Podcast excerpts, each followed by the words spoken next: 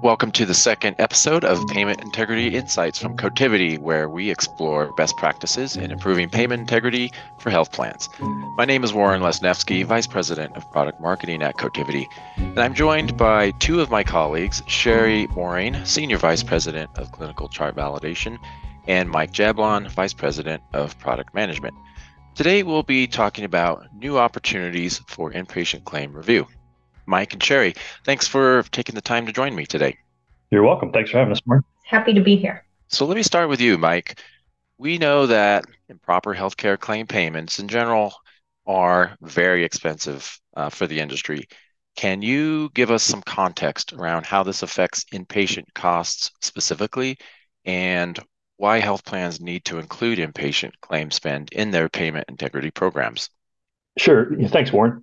You know, you're correct. Improper healthcare claim payments are, are a very expensive industry problem, not only in the claim cost, uh, but also the administrative burden of research and recovery. Inpatient care specifically is one of the most expensive types of healthcare services. So, errors in payment can have a significant financial impact. Uh, they can delay payments, you know, cause provider abrasion, and ultimately impact you know plans member satisfaction. According to CMS data, Improper payment rates are on the rise from pre pandemic levels in 2019, with Medicare fee for service spending a staggering $31 billion in 2022 on improper payments. This amount includes a large portion from, from inpatient facility claims, uh, whose complexity often leads payers to, to bypass inpatient claims editing.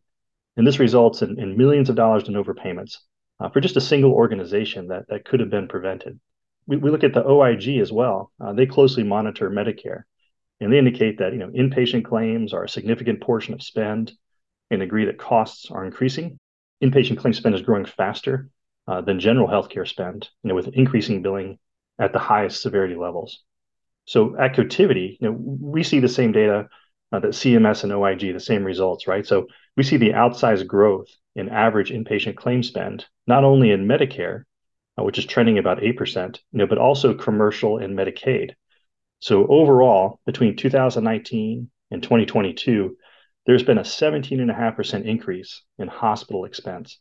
So a big factor is increased billing at, at the highest levels of care. You know, I sit in on a lot of these conversations and webinars, and and they usually start with these industry overpayment problems. But you know, numbers like thirty-one billion dollars, just from CMS alone, it just never ceases to amaze me.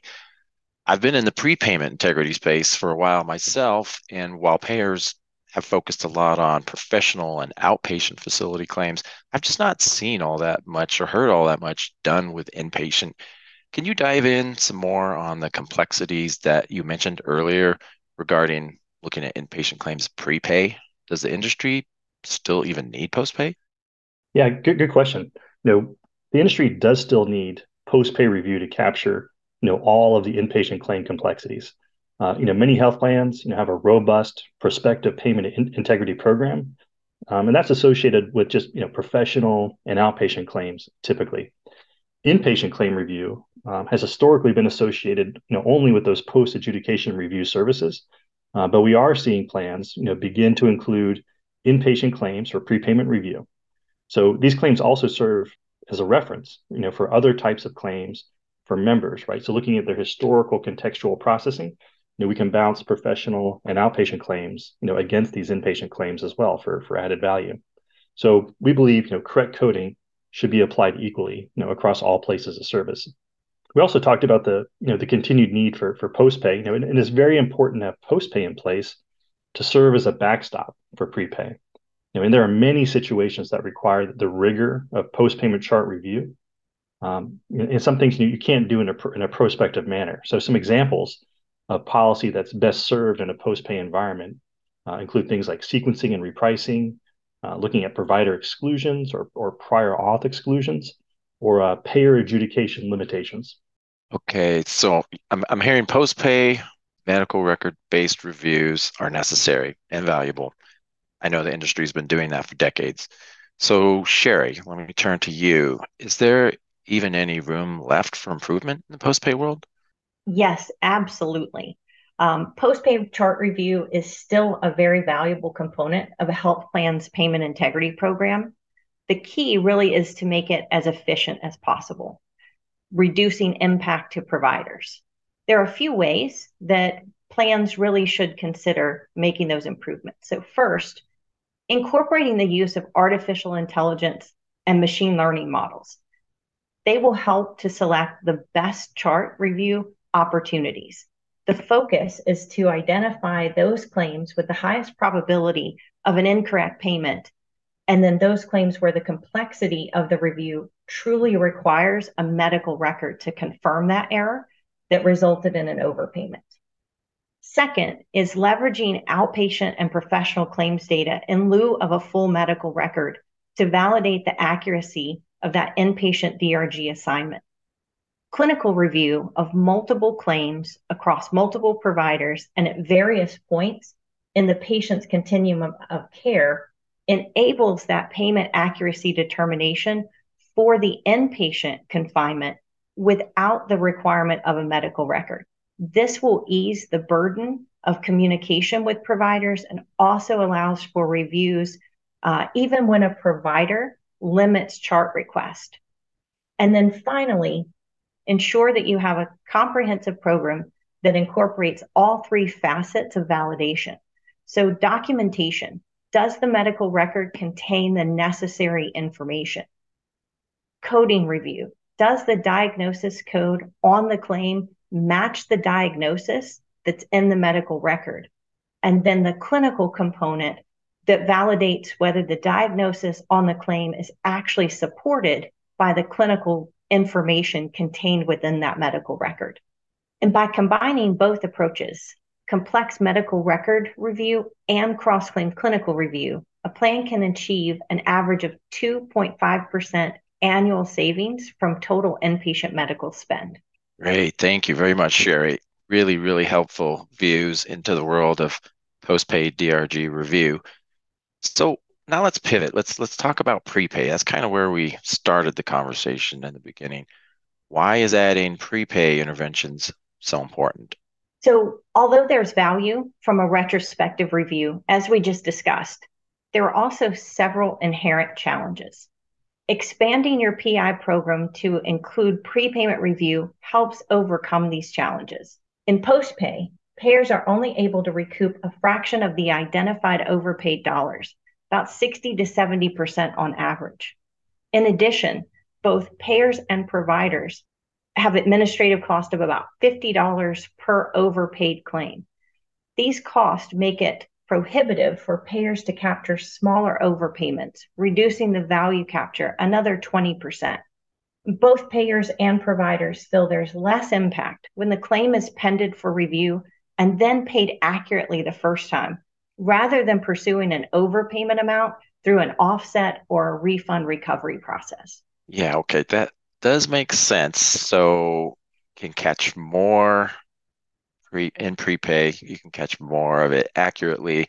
But let's not forget, uh, both you and Mike did mention earlier that there's reasons why prepay review of inpatient claims is so complex. So how can we do it without causing pain for the payers and the providers? Absolutely. So, our post pay DRG review expertise has revealed areas of opportunity for prepay, and Cotiviti has added prepay DRG to our clinical chart validation solution. So, we apply chart selection in a very similar way to that of post pay but with a focus on claims where our scoring algorithms indicate the probability of an error is greater than 50%. By applying this probability factor, we ease the volume of medical records requested from a provider prior to them receiving payment.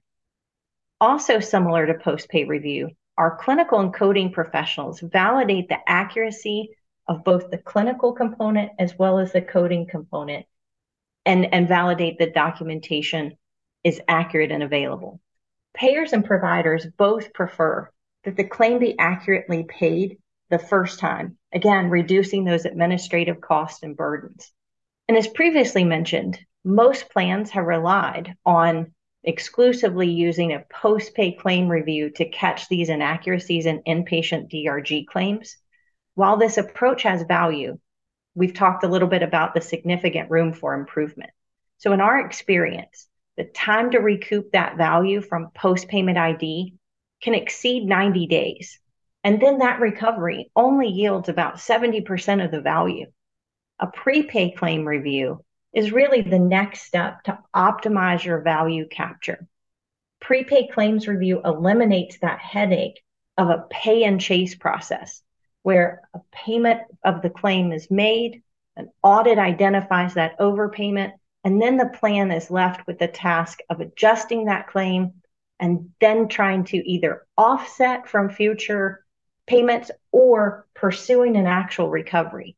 Again, accurately paying that claim from the start reduces those administrative costs for both the payer and the provider. So, I want to share a quick example of how we've moved value forward for one of our, our health plan clients. So, they started using Cotiviti's clinical chart validation solution post payment in June of 2021. They then added a prepay program in January of 2022 to really take full advantage of the comprehensive retrospective prospective approach.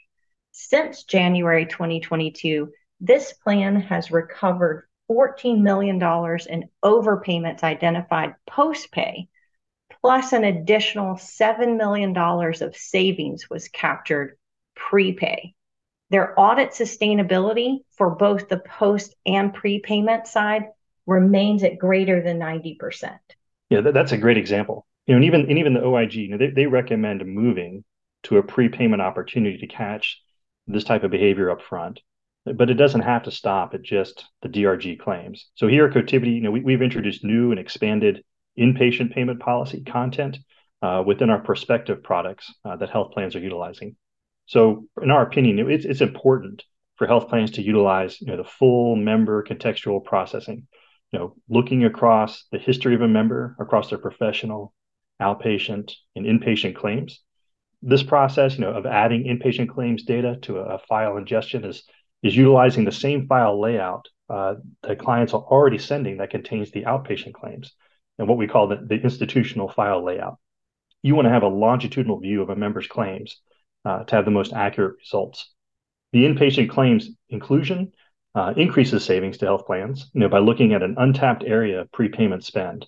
So this increases yield uh, compared to a strict recovery uh, and, and, their associated admin costs. This also lowers provider abrasion. So it identifies correct coding issues up front uh, across all claim values. Uh, it allows for these errors to be identified you know, quickly you know, and corrected in order to expedite the payment to the providers. So expedited payment is, is especially important for inpatient providers, uh, and in particular, you know, rural, you know, maybe independent hospitals. So, you know, not all inpatient claims are appropriate for prospective review. We, we talked about that a little bit earlier, and the different policies that are appropriate, uh, prospective uh, versus retrospective.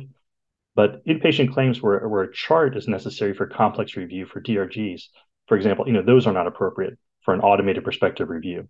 You know, these types of claims uh, will will pass through the prospective editing and cascade to our manual review services. So the types of policies we offer for inpatient prospective payment integrity, those will include things like bundled facility payment policy, uh, which looks at looks at multiple admissions, you know, duplicate services, transfer or incorrect discharge status, and a host of, of additional policies.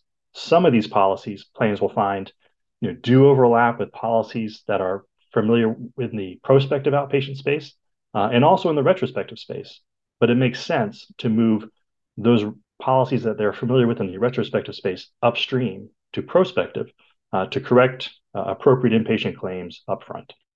Okay, good stuff. So I'm hearing that for a full end-to-end inpatient, we need both the post-pay and the prepay. Depending on the situation, we need chart review, or we can do it more efficiently without charts. And so that's kind of taken me to the end here. We're kind of heading into home plate, and I want to touch upon some sensitivities that health plans have around the goals and, the accounting of prepay results versus post-pay. In other words, some payment integrity programs are still siloed, unfortunately, where post-pay and prepay operate separately and even have separate savings targets. In those cases, I would assume that moving postpay interventions to prepay would reduce postpay results and seem like a hit that the postpay teams have to take to their savings targets. Mike, can you talk to us about how these new prepay interventions will impact postpay data mining and savings? I mean, shouldn't they be looking at the bigger picture of the overall increased value to the plan? Yeah, sure, Warren. You're, you're correct. They should be looking at the overall value to the total plan. Uh, but we do often see siloed payment integrity programs. Uh, these teams that are working claim payment integrity from from different areas or different angles, you know, they may be caught off guard when a prospective policy is enabled, and, and think that lowering findings in the retrospective space could result. It's always a best practice uh, to communicate, you know, across payment integrity teams any changes in policy, and also to forecast any impact that may occur. You know, what we have found in our in our production inpatient editing uh, thus far is a pretty negligible impact on the post-pay findings when prospective inpatient editing is enabled. This was a bit of a surprise. We thought it'd be larger, uh, but it's ultimately around 8% is where the impact lies. Um, this was attributed to claims findings that were um, excluded or, or, bypassed in prospective claims editing. So this allows an opportunity for health plans to review uh, and make sure that these exclusions and bypasses are still appropriate uh, when enabling inpatient policy in, in regard to you know health plans looking at the bigger picture, you know, applying correct coding and protecting the member benefit at all levels of payment integrity, you know, that's the goal. You know, plans should continue achieving savings, you know, through the utilization of data mining, retrospective recovery, you know, and the audit of inpatient claims. These are a valuable component of what we call, you know, a comprehensive claims editing program at any health plan, and they'll continue to be going forward. Cheri, as our resident DRG review expert. Would you agree from that perspective too? Yes, I would absolutely agree with with everything that Mike stated. Um, as mentioned earlier, our results uh, have demonstrated approximately 20% in additional value when both the pre and post auditing is performed compared to just a post payment alone program. Another key measure is, again, that audit uh, sustainability that's greater than 90% and and that's been consistent both pre and post auditing. Amazing results. Thank you. So to wrap up uh, in your work with clients what lessons have we learned? And what are some of the best practices when implementing inpatient payment integrity let's start with you mike yeah i think you know one of the important best practices is you know reviewing current exclusion and bypass criteria you know, oftentimes this has been in place for a very long time. And when inpatient payment policy is introduced, it's a good time to revisit, uh, make sure it's current, make sure you don't want to make any changes uh, to this criteria. The other thing is, you know, persona differences exist in inpatient claims editing. So clients need to understand why different payer personas require different inpatient review approaches. Uh, you know, what's what's most applicable uh, to how they're submitting claims and what they're submitting claims for. We found that you know hospitals and inpatient facilities, you know, they'll have a more sophisticated uh, revenue cycle departments. Uh, so they'll learn quickly, you know, when payment integrity is put into place. So plans want to place a, an emphasis on communication and awareness uh, of new policy being put in place by the plan. Uh, just being open about the the policy going in and what the inpatient provider should expect. And then lastly, you know, consider utilizing inpatient claims payment policy as part of a network, you know, or rate negotiation uh, we often see plans uh, factor in error rate thresholds uh, as part of those discussions. So, something for health plans to consider moving forward. Last word from you, Cheri. Perfect. I would just add from a DRG perspective that one of the things we've learned is that the prepayment review program has opened up the opportunity to audit providers that were typically excluded from the post pay review process because they're non contracted. And so by catching the errors prior to payment, a plan's able to avoid the, the challenge of not being able to offset overpayments from these non-participating providers. And when requesting prior to payment, those non-par providers have a much higher rate of compliance with submitting medical records upon that request. You've been listening to Payment Integrity Insights, a new podcast from Cotiviti. I'm Warren Lesnefsky, Vice President of Product Marketing, and we've been joined today by Cotiviti's Mike Jablon, Vice President of Product Management, and Cheri Moehring, Senior Vice President of Clinical Chart Validation. Mike and Cheri, thanks for being our guests today. Thank you for having us. Thank you. For more information, start the conversation with Cotiviti today by visiting us at cotiviti.com. Thanks for listening, and you'll be hearing from us again soon.